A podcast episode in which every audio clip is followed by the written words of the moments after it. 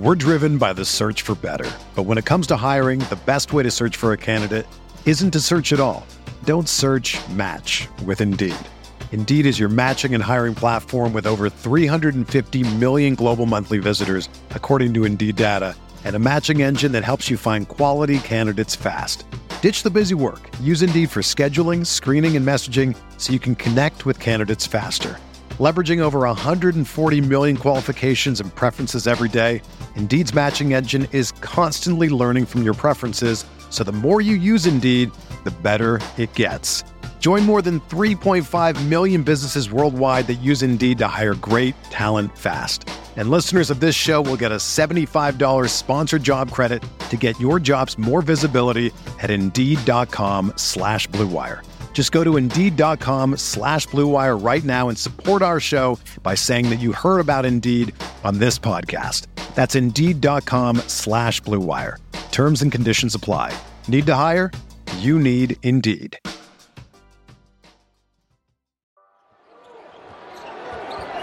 Getting ready for the final shot of the third quarter. It's Kemba fires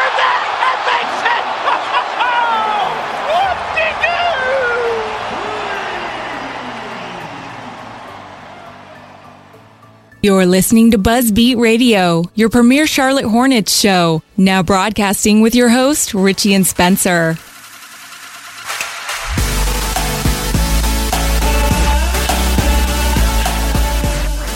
What's up, Buzzbeat listeners? This is Richie, one half of the Buzzbeat. Unfortunately, Spencer won't be able to make it tonight on episode 26 of Buzzbeat Radio. He is spending some time with his family over Memorial Day weekend. Hope all of you guys had a great weekend, Memorial Day weekend. Spent some time with some family. Maybe you spent some time at the pool or grilled out, but definitely wanted to get an episode out there to you guys uh, because it seems like it's been a long time since our last one. Again, this is our 26th episode of Buzzbeat Radio. We want to get you guys involved as as much as possible, and uh, we set up a voicemail. And you can call this voicemail. I believe it goes directly to the voicemail. It'll ask you to leave your message. So just leave your leave your name, your message, whether it's a comment or a question about the Hornets season. It can be as quick as you know a 15 second question, or you can actually give your take on the Hornets, and we'll try to put it in the show. So you'll actually get to hear your voice during the show uh, if you call up this voicemail. Unfortunately, we didn't get any voicemails this time around. We did get a couple questions through Twitter, which I will address briefly today uh, on the show. But if you want to call into the voicemail, the number is 980 999 0678. Again, the voicemail is 980 999 0678. So definitely give that a call if you want if you want your voice heard here on Buzzbeat. This show, uh, obviously, without Spencer, is not going to be much of a dialogue. I'm just going to go over a couple quick news with the Charlotte Hornets. You know, this is kind of a weird time right now where the, the playoffs are still going on. We still got two teams, which we expected all along. The Cavaliers and the Golden State Warriors will be facing off on Thursday for game one of the finals. Again, this is what everyone expected. And I, I think the playoffs, I mean, it definitely needs a finals like this, considering how the playoffs have gone. Every round, I feel like, has gotten worse and worse in terms of just the competitiveness. The first round of the NBA playoffs, I actually enjoyed. I didn't watch much of the second round, but I would say it, it wasn't as good as the first, just based off of what I saw and based off the highlights and, and everything I read up on. Uh, and then the third round was even worse. I mean, it just uh, the conference the conference finals were over before you knew it. So that's why we have this big gap, big delay before the, the NBA finals. Again, this is the third time in a row that the Cavaliers and the Warriors will be facing off, and I'm excited to watch it. I will watch every game, uh, whether that's five, six, seven. I do think it's going to go five or six. I think. I think some people think that it's going to go the distance. I, I, do see Warriors winning in, in five or six. Cavaliers um, have some holes on the defensive end but uh, they're actually playing some good basketball in the playoffs. But uh, obviously, they've not faced anyone of the caliber of the Warriors. So yeah, it is kind of a weird time for Hornets fans because it's not quite the off season. So there's no real news to speak of. But I will I will go over a couple of things. The first news uh, happened recently, in which we were awarded. Charlotte, the city of Charlotte, was awarded the 2019 NBA All Star Game. Again, we were slated to have the 2017 All Star game here in Charlotte, but because of House Bill 2, it was uh, pulled from the city of Charlotte. And we saw a lot of sporting events in Charlotte get pulled because of this bill. Uh, very controversial bill, and uh, definitely had an impact on the city of Charlotte and the state of North Carolina as a whole. The NBA did say that they were going to reserve uh, Charlotte in 2019 if they can get it revised or repealed. That, that's House Bill 2, that is. And it was. I don't think it was a total repeal. Uh, and many people will say that it really wasn't much of a revision, but uh, we do have we do have the All Star game in 2019. I think many probably would have uh, enjoyed having it this year, especially considering the fact that Kemba uh, made his first All Star game. It would have been a good year, good season for him to showcase his talents here in Charlotte. Uh, it would have been a nice little story there, but unfortunately, uh, that was pulled and given to New Orleans. Sounds like a familiar story where a lot of things are taken from the city of Charlotte and given to the uh, the city of New Orleans. So here's just a, a quote from uh, Michael Jordan, according to Hornets.com, about his take and his reaction to the fact that Charlotte has been awarded the 2019 All Star Game. Quote, We are thrilled the league has awarded NBA All Star 2019 to the city of Charlotte. We want to thank Commissioner Silver for his leadership throughout this process and for the decision to bring NBA All Star back to Buzz City. All Star Weekend is an international event that will provide a tremendous economic impact to our community while showcasing our city, our franchise, and our passionate Hornets fan base to people around the world. We look forward to serving as host for the NBA All Star 2019 and welcome all visitors and guests to the Spectrum Center. End quote. So, I mean, the biggest thing to take away from this, he talks about the All Star Weekend being very uh, international, mean, an international event. People from all over, all eyes are on Charlotte. All eyes are on whatever city there is uh, that's hosting that All Star game, and it definitely has a tremendous economic impact. And we saw the impact that the uh, HB2 had on on North Carolina in general. Uh, it was projected that they lost six hundred and thirty million dollars because of this bill and 106 million of that was because of the All Star game. Again, these these are just projections of uh, the millions and millions of dollars that the state of North Carolina lost. So, you know, it, it it's no longer about politics. I mean, it is still about politics, but it, it's also all about the money. And uh, if the city of North Carolina wants to bring in that money, uh, they might have to do some revisions on the political end so that uh, big sporting events like the NCAA tournament uh, an NBA All Star game can come here to the city of Charlotte in the state of North Carolina. And I was a little surprised at the fact that we did get this uh, All Star game back in 2019 because uh, I know from everything that I've read, House Bill 2 was wasn't necessarily completely repealed, but it was revised a little bit.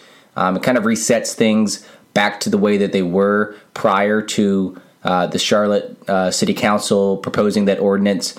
You know, we all call it the bathroom law, but also this new uh, HB 142 uh, restricts cities from creating non discriminatory ordinance until December 2020. So it's definite date now in, in terms of when they can create non discriminatory ordinances like Charlotte did uh, recently but it still won't be solved by unless something changes. It still won't be solved by uh, the 2019 All Star Game. So, from everything I'm understanding, it's a revision. It definitely puts a definite date on when the the non discriminatory ordinances can be put back into place.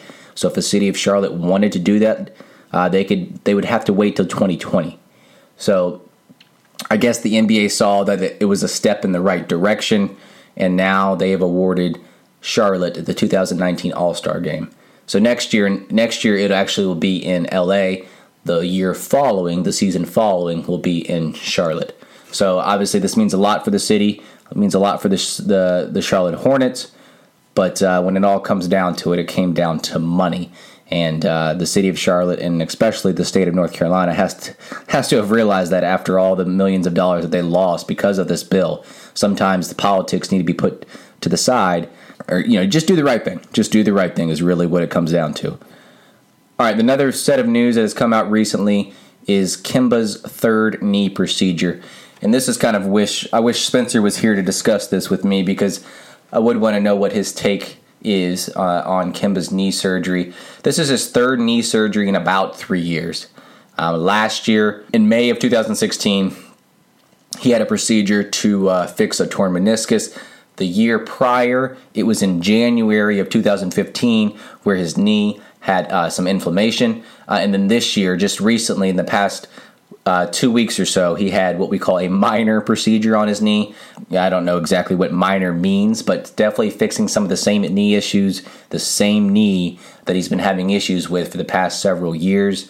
It will take six weeks for Kemba to recover completely, and he'll be cleared to participate in basketball activities probably around late June, early July. So I would really want Spencer here to hear his take, maybe on the next show that we'll, we'll kind of talk to him about this. I don't think necessarily the fact that he's not being able to participate until late June, early July is really the issue here. Uh, it, it's more of a concern moving forward. You know, will this continue to happen where he's going to have to have these minor knee procedures to kind of clean up that left knee?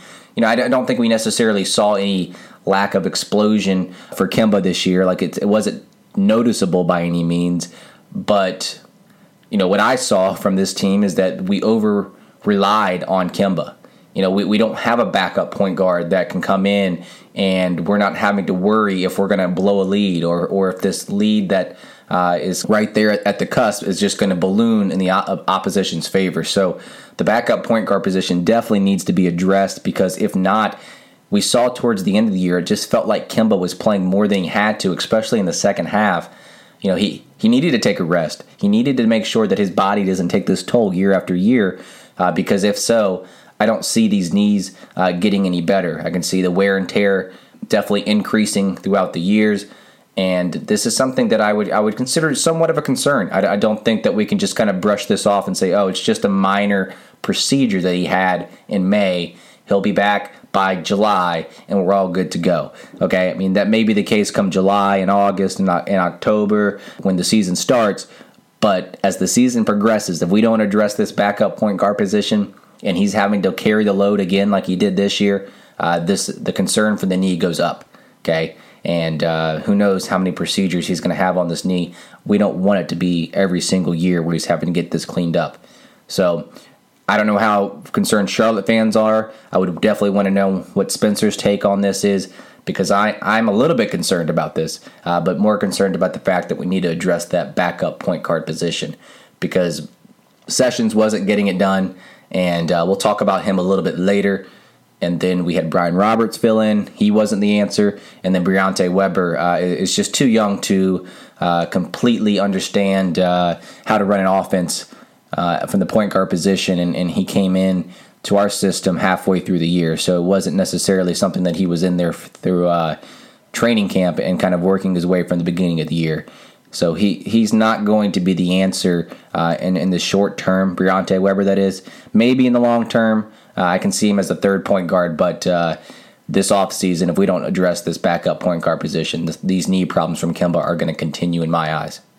All right, the next set of information that we came across today, I mean, not many people heard about this. Uh, but uh, I saw I saw a Twitter post uh, from MKG, or maybe it wasn't MKG, maybe it was actually his uh, new shooting coach, Chris Matthews, on Twitter, aka Lethal Shooter.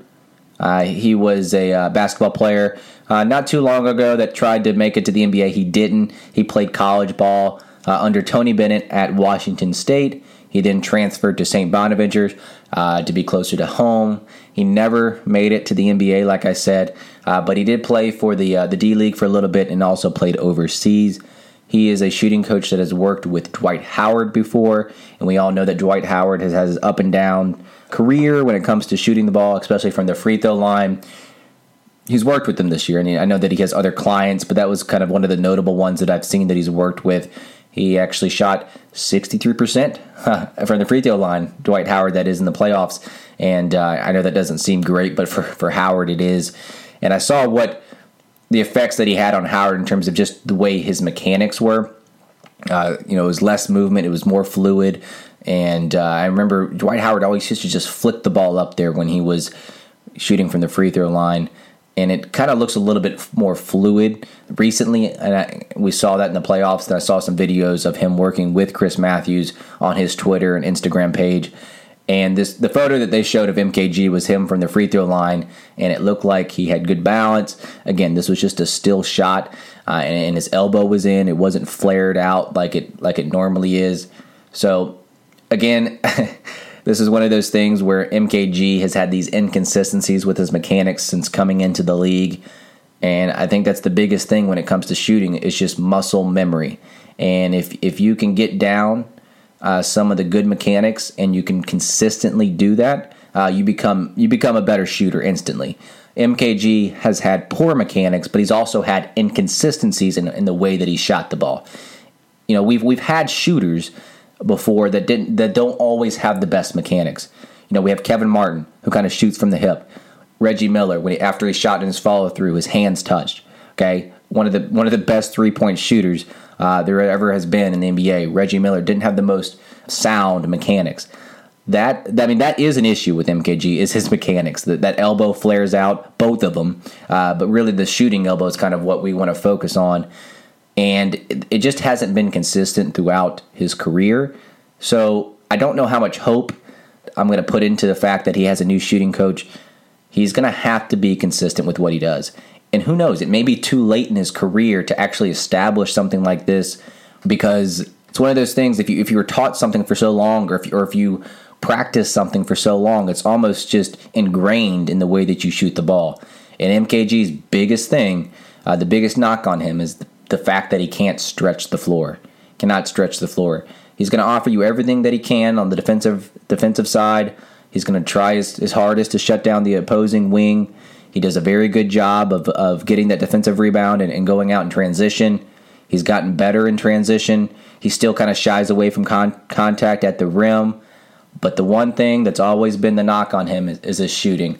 And I don't think we can ever expect him to extend his range out to the three point line.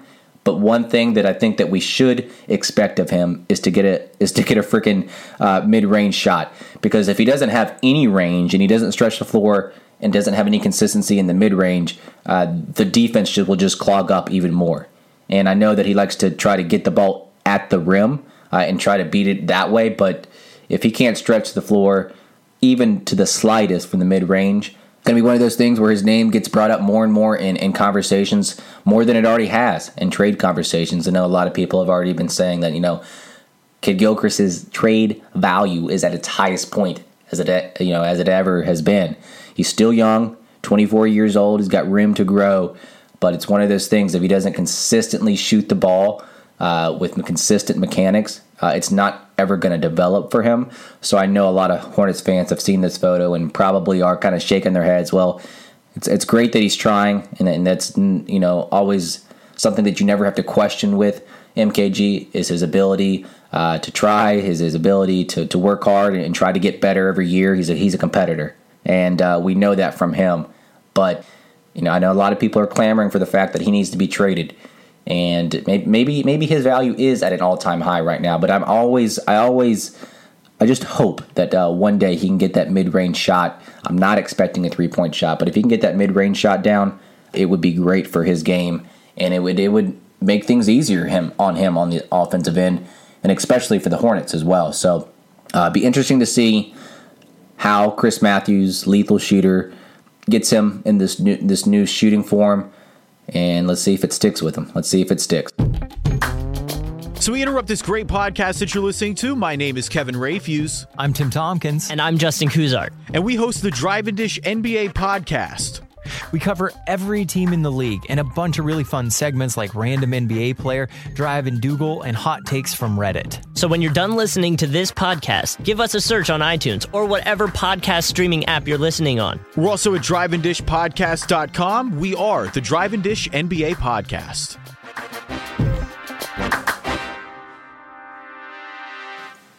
All right, we're going to get to the portion of the show where you guys get involved.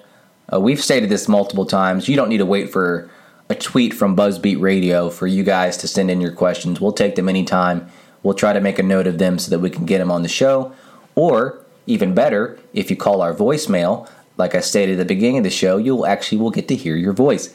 Again, that number is 980 999 0678. If you want your voice to be heard, send in any questions or comments through that voicemail.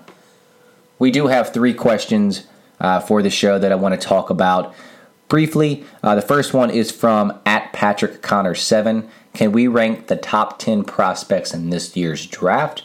I think this is a a good thing to do because guess what? We're drafting number 11. So if these 10 players go to the first 10 teams, and again, it's always, you know, not every team drafts best player available or they have the same big board as everyone else. You know, after these players are off the board, there's going to be two or three or four that we have from choosing. So my top 10 prospects, and again, Spencer is the college uh, nut here, not me. I don't know what I would do without Draft Express. That has helped me a lot when it comes to researching for these prospects. So my, my top 10 probably looks very similar to a mock draft that you're going to see on Draft Express. Uh, I don't have much knowledge in terms of trying to switch things around. So my top 10 prospects, and I would love to hear what Spencer's are. Uh, number one is Fultz. Number two is Jackson. I actually like him a little bit better than Ball.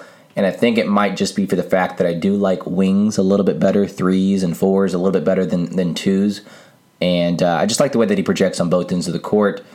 I got Lonzo Ball at number three, Tatum at number four, De'Aaron Fox at number five, Jonathan Isaac at number six. I feel like not a lot of people are talking about Isaac. Um, I wonder if he slips a little bit. Uh, he just is one of those players that is probably uh, going to be picked more based off of his upside, uh, and I know that word is overused um, more than maybe his production that that he had at Florida State. But yeah, I have him at number six. Number seven, Malik Monk, and again we talked about here on the show that maybe he will slide because of his his height. Um, but uh, he, he's he, I think he's solidly in the top ten. Number eight, Smith Jr. from NC State. Uh, Brian Geisinger and Spencer uh, recently put out a post on Queen City Hoops pitting Smith Jr. against uh, Ntilikina and definitely check out those those prospects head to head prospects post that we got that we have over at Queen City Hoops.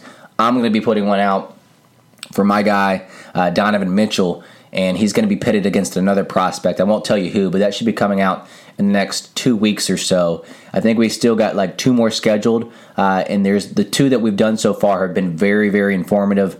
The one that that Brian and Spencer recently did, uh, it's very very lengthy has some uh, definitely number overload on Brian's side. He loves those stats, but uh, it definitely gives a good case for both Smith Jr. and Ntilikina. But I have Smith Jr. at eight on my top 10 prospects. Number nine, I got Collins. And then number 10, I got Markkanen.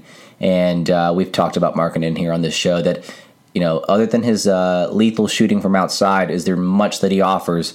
Uh, anything else, you know, whether it's even on the offensive end, like what else does he offer on the offensive end? I know that he's probably he is the best big shooter in this draft, but defensively he's a hole. And on the offensive end, is he just going to be a stretch four, stretch five that has no inside game whatsoever? So a lot of people see something in him because he is projected to go in the lottery and in the top 10 for most people mock draft, mock draft. But I got him at number 10. So those are my top 10 for you, Patrick Connor 7. Take that with a grain of salt, again, because I am not a college nut like Spencer is. Next question actually comes from again from Patrick Connor 7. Who will win the Rookie of the Year? When I first read this question, I didn't know if he was meaning the upcoming draft class or the the season that is uh, almost ended here with uh, one more uh, round to go with the finals. And the more that I think about it, I think he was talking about this season. I think when I initially read it, I thought he was talking about the upcoming draft and who I thought would win the Rookie of the Year. Uh, but I do think he means this year. But anyway, I'll, I'll give you both answers. And I think both answers are going to be based on the same logic. I think a lot of times, rookies that are placed in good situations, teams that are competing for the playoffs, teams that have good pieces around them that they can come in and fit in right away, uh, typically do well. Typically do well. You know, obviously, unless you're a star that's taking over a, a pretty bad team, it, it, does take some help. I mean, it does take some help. So I, I will say Fultz.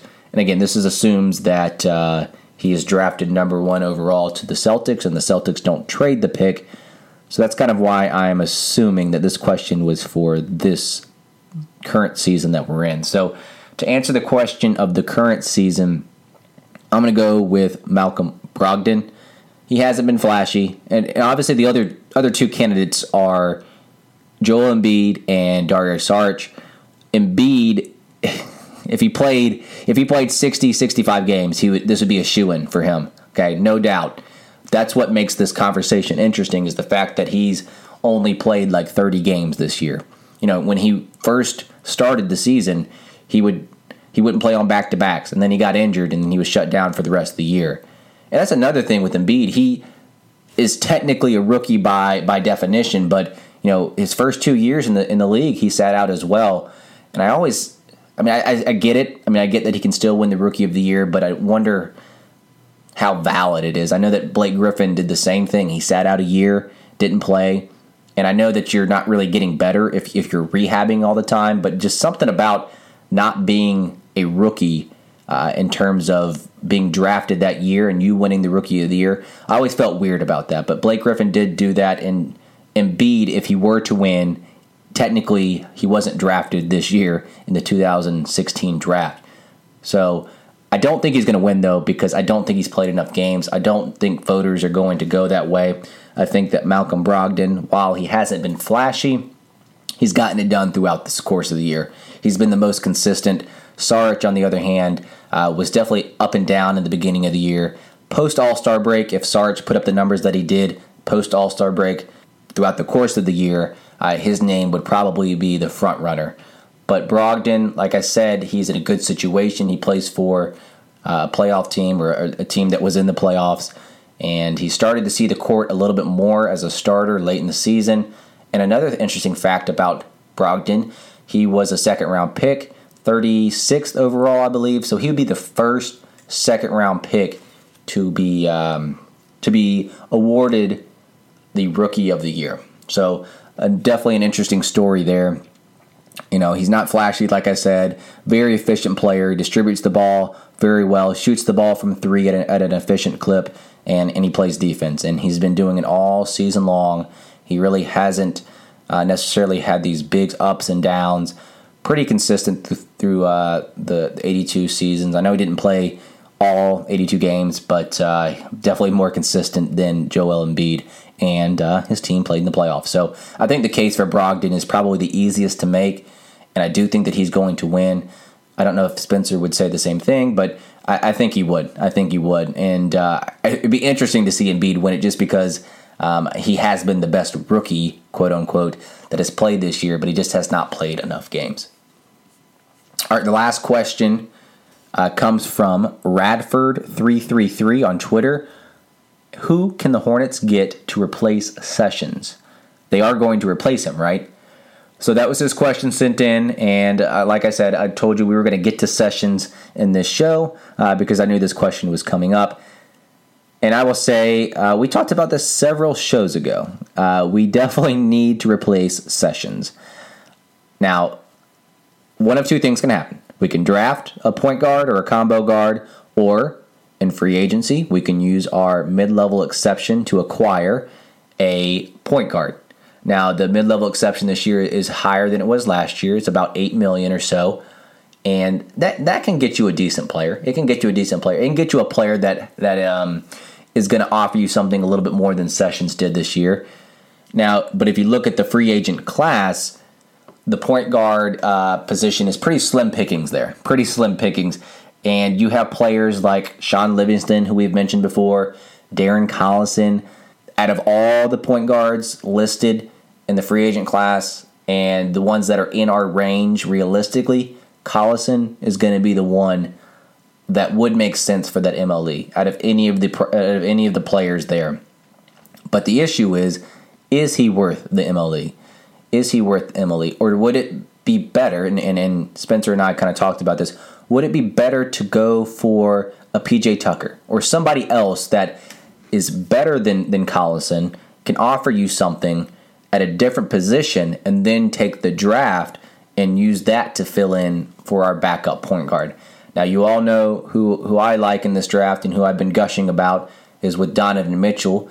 And yes, he did play shooting guard at Louisville, uh, but he definitely has the skills that translate over to the point guard position or at least in the, at least a combo guard at the least. You know, he's 6'3", which is more the size of a point guard. And I think that many people are, are hesitant about this guy because he is 6'3. But I'm telling you guys, his height is made up for the fact that he has a 6'10 wingspan and that he also has, you know, unbelievable athleticism. He can jump out of the gym. So his height is made up for both of those things. So he can actually guard. I would say he can guard some threes. He can definitely guard ones and twos. You know, he's shown at Louisville that he's a good defender. He has active hands. He gets in he gets in the passing lanes. He takes the ball the other way, and his 6'10 wingspan is going to allow him to guard players that have 3 or 4 inches on him in height because he makes up for it in the fact that he has wingspan. And then on the offensive end, he's athletic enough to where he can jump, out jump you, and use that wingspan to finish at the rim over you. And I don't know if you guys saw, but I put together a couple of clips from Donovan Mitchell. I would say like maybe six or seven clips, uh, just kind of detailing his game. I like this guy a lot. I even like him at 11. I know some people are are kind of hesitant about drafting a 6'3 combo guard at 11. I think he definitely will be there, obviously, but I also think that the value is there in, in, in drafting him because we do need a backup point guard. At the very least, he will come in uh, on the bench and be someone that can provide a punch. And uh, eventually, eventually, I think that he can develop point guard skills because he has shown the ability to work the pick and roll. And the numbers bear that out at Louisville. Louisville were a very good team when he was the ball handler whether he was shooting or whether he was getting others involved, they were very efficient with him out of the pick and roll. He's going to be a player that's going to be difficult to defend.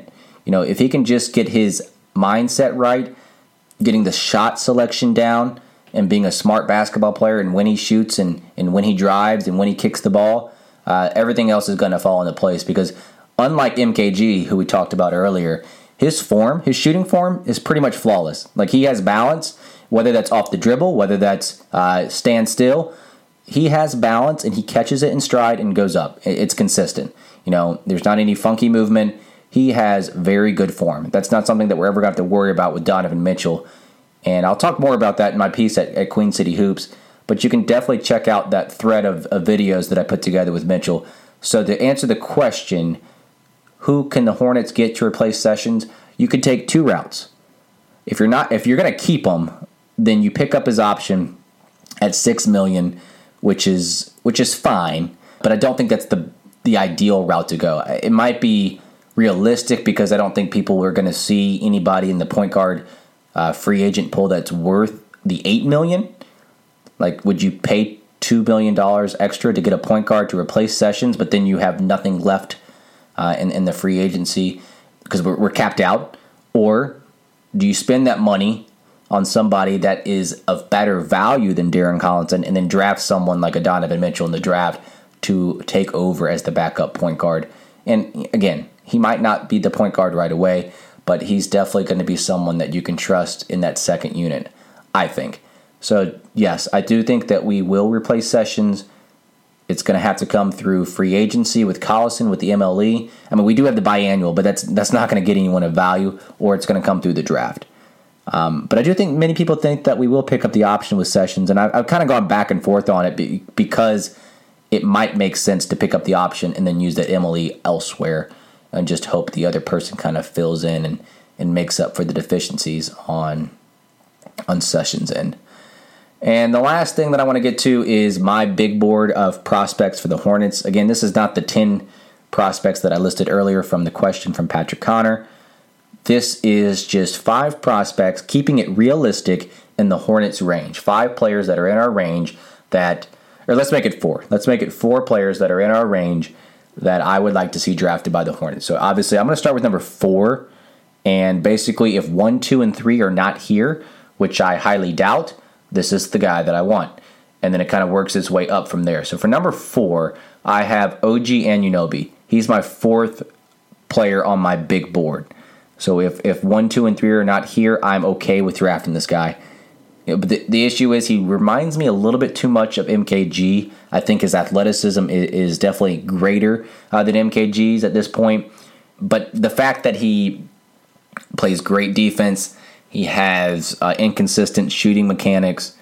I don't want OG just to be another MKG. But yeah, I mean his athletic ability, his potential is is there. The issue is his shooting numbers actually declined from freshman year to sophomore year. Definitely not in the right direction. And another thing that kind of scares me off with OG is his knee problems. You know, he's he's coming off an injury, and I don't believe he's going to be able to work out for any teams uh, heading into the draft. So you know, he's not going to be able to showcase his abilities. And to me, these these one on one workouts or these three on three workouts, these draft workouts are much more telling uh, than the combine. And we talked about the combine on the last show, how, you know, Brian, Spencer, and I just feel like these big players are, are not coming out because there's nothing to gain by it. But so he, he, he probably will miss out on these, um, to my knowledge, he's going to miss out on these draft workouts as well. I'm a little hesitant because of, the, of those new knee issues. Number four, I have Frank Ntilikina. Spencer made a great case for him at QCH on the recent uh, blog post I think he's definitely someone that can come in and, and play that backup point guard role. He is somebody probably a little bit more easier to switch across one through three than Donovan Mitchell. He's lanky.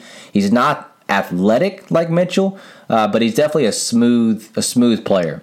And uh, I know I got onto him last time because he's a passive player from France, and we already have a player on our team that's like that. But you know, he's he's he's young. He has potential and he has all the physical tools there. He just needs to continue to get better. Shooting the ball needs to continue to get better uh, on the defensive end, but he's someone that can come in right away and, and step in in a Clifford system and defend one through three. Number two on the big board, I got Zach Collins, and I know that a lot of people are going to make the jokes about another white big uh, for the Hornets.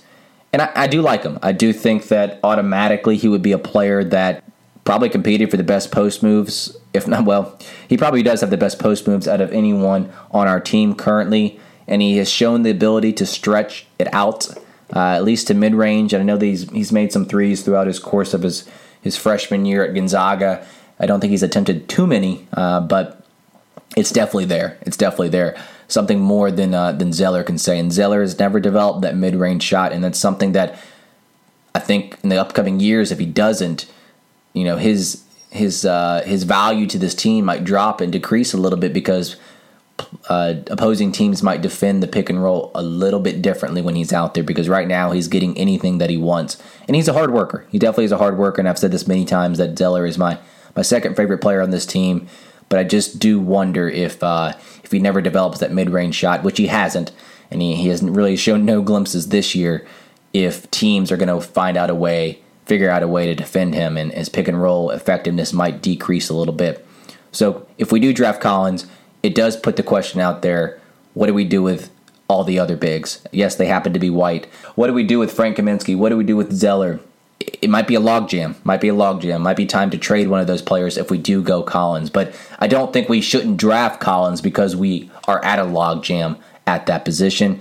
And then number one, I know that I just gushed about this guy is Donovan Mitchell. If he's there at 11 for me, which I think he will be, I think you take him. I think you take him. And I know that we've talked about this in the past, and I've suggested this about trading back with Portland. I still think that's an option. Still think that's an option, but I actually closer and closer to the draft, I've kind of settled in on a prospect. And you know, you've always heard that if, if you like a prospect, not that I'm making any decisions, you just go for it. Okay, even if he's going to be there the possibility that he's going to be there three or four picks uh, below your spot, you go for it. Okay, you take them if you're that sold on the prospect. So that's my one through four. Mitchell at one, Collins at two, Ntilikina at three. Four is going to be OG uh, Anunoby. So uh, if those four players are there, which they will be, there's there's the ones that I think that we're going to be selecting from. Um, unless some kind of drastic thing occurs and we trade, or somebody makes this big push come draft workout season uh, which should be coming up very soon. And I know that Spencer and I are not necessarily ready for the uh, the NBA playoffs to be over. We are definitely going to enjoy the, the, NBA finals. I know that I'm going to be uh, in tune to it way more than I was the second round of the playoffs because I, the, the playoffs have just the competitiveness have decreased round by round. Okay, it's not been fun. I mean, as as a fan, as a, as a fan of of someone not named the Cavs and the Warriors you know, the, two great teams that were destined to play against each other. This is going to be the third time in a row that they play.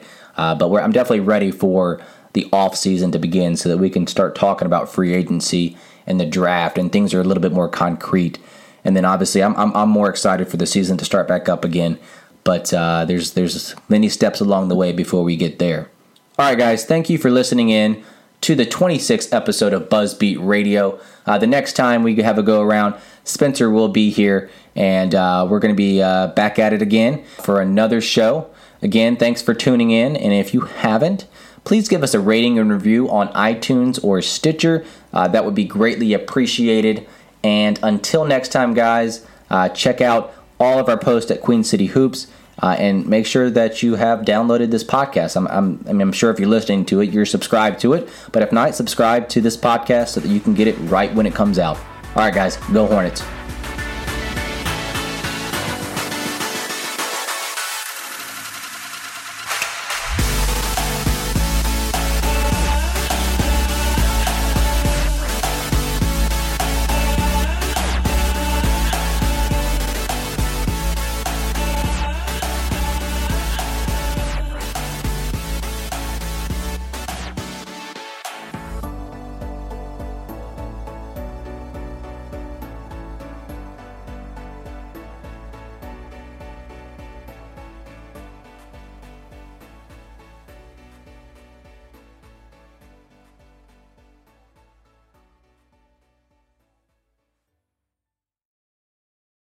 This is the story of the one. As a maintenance engineer, he hears things differently. To the untrained ear, everything on his shop floor might sound fine, but he can hear gears grinding or a belt slipping. So he steps in to fix the problem at hand before it gets out of hand. And he knows Grainger's got the right product he needs to get the job done, which is music to his ears. Call, clickgranger.com, or just stop by. Granger, for the ones who get it done.